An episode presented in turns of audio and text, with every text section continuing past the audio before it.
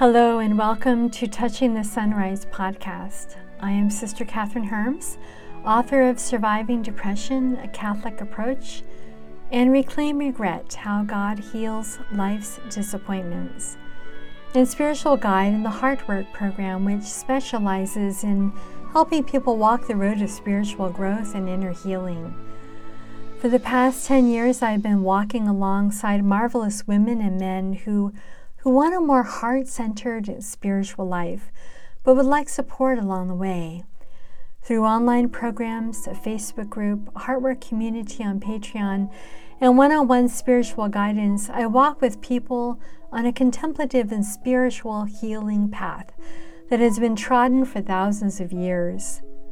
Basically, I'm here to help you surrender to the power of the Holy Spirit, who has come to make your being the throne of the Holy Trinity, so that your life, your prayer, your relationships, your dreams and goals most deeply satisfy the desires of your heart. You can find out more about me and what God has led me to do in the world by visiting my website, touchingthesunrise.com. So let's start as we always do by reconnecting, remembering, refreshing. Take a deep breath directly into your heart and even deeper than your heart into that organ the divine grace transforms with the presence, the light, and the life of the divine Trinity. With Teresa of Avila, we enter into this inner world as if we are entering a mansion or a castle in the centermost room of the castle is silence, a pulsing dynamic call of love that can only come from the one who is love himself. We enter the castle through the doors from the outside and make our way gradually toward that inner sanctuary where God is, and from where He is filling our entire being with His light. On the journey through the rooms, as we approach the center, we need to face our resistance, our weakness, our desires, our sin, our passions. Every time we see new things about our humanness, we become more open, more malleable, more godlike. So let your heart call out to your God let your thoughts melt and surrender to the work of the Spirit. Today we're going to be talking about wandering. Wandering makes us think about regrets, wasted time. It makes us feel that we're not as good as we're supposed to be, that somehow we lost something along way, the way. We missed the mark. Wandering, though, is, is an important part of the journey. I remember my friend Gary, who is a police officer. He's also a dad, the proud father of five lovely girls. He is a husband, a son, a Catholic, a Christian, a 40 year old entering midlife. As a police officer, of course, he knows the law and how to enforce compliance with the law. But recently, he's found himself asking questions about things that are less tangible, less concrete, about his faith and about himself.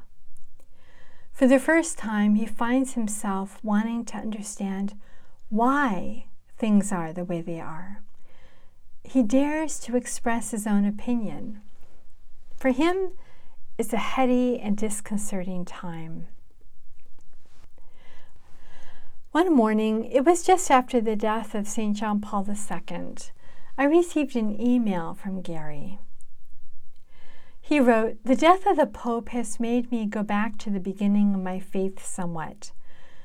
The church can appear to be a huge machine traveling through time, but on that journey, it has made history. It's been history, and it will be history. We are all tied to it and to Jesus. it has left its footprint on the world and all peoples forever. I still wonder about all the people who came before the church, the thousands of years before the church. I still wonder about all the people who came before the church, the, the thousands of years before Christ. I wonder how these people found God and how they worshiped and developed ideas about Him, how they incorporated these ideas into their daily life. I sometimes wish I could get away and become one with the earth which was created first in an attempt to realign myself. This thought brought to mind how much we live according to the labels in our lives.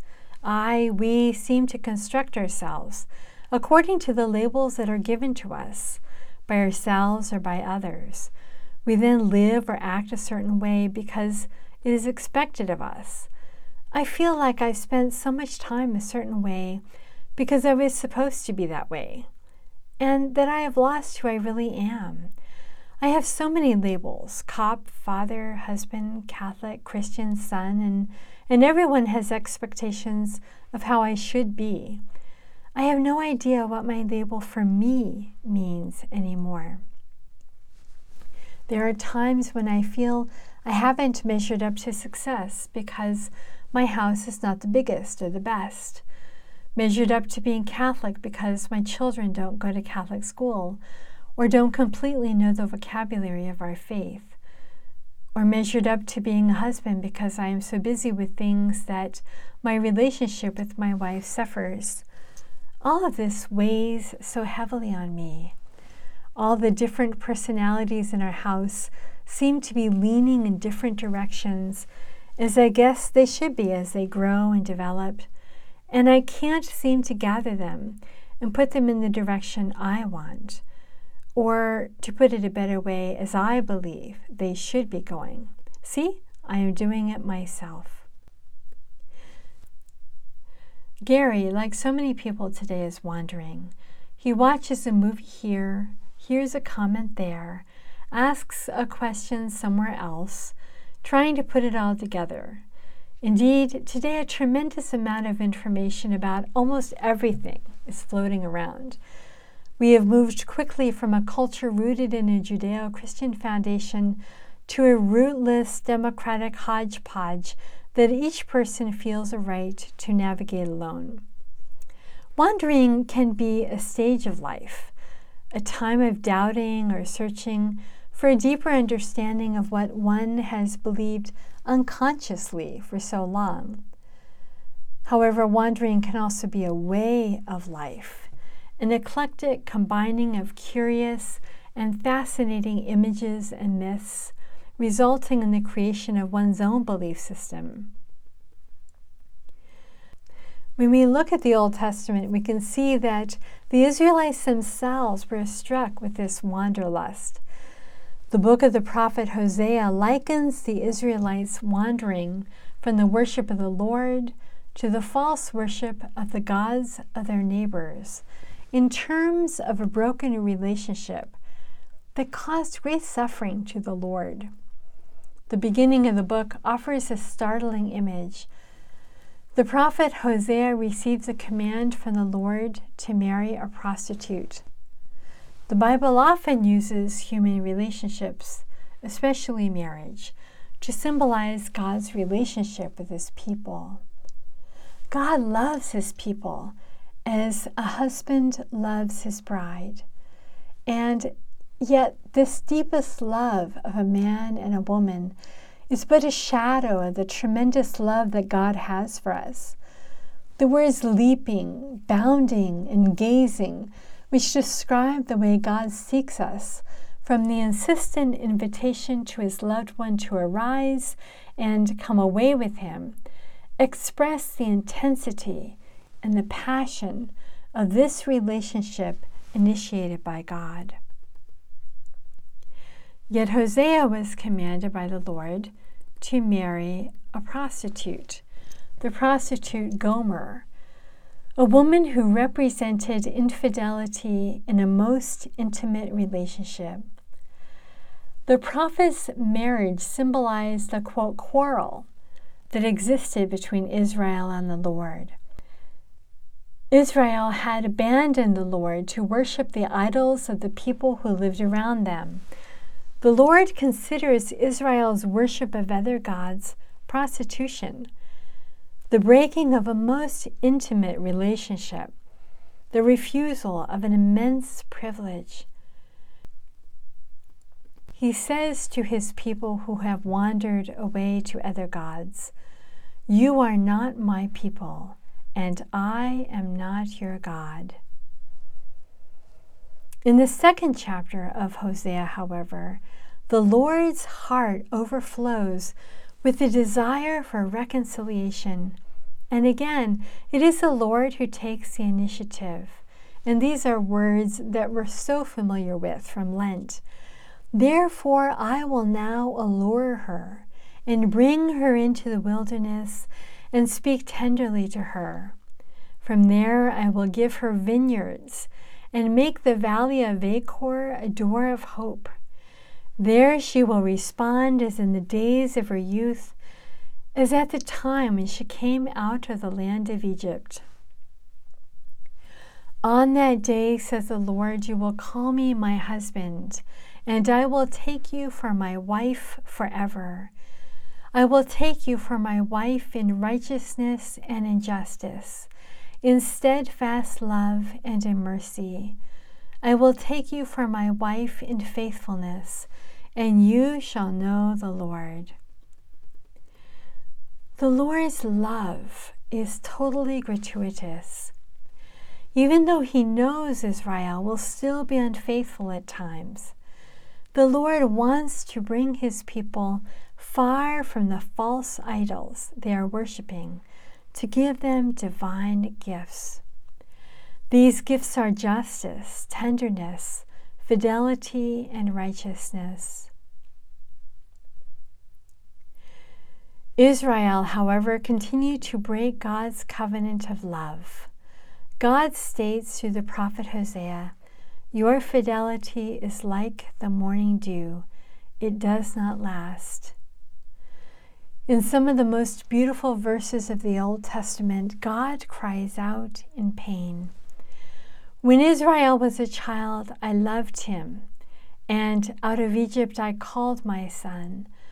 The more I called them, the more they went from me.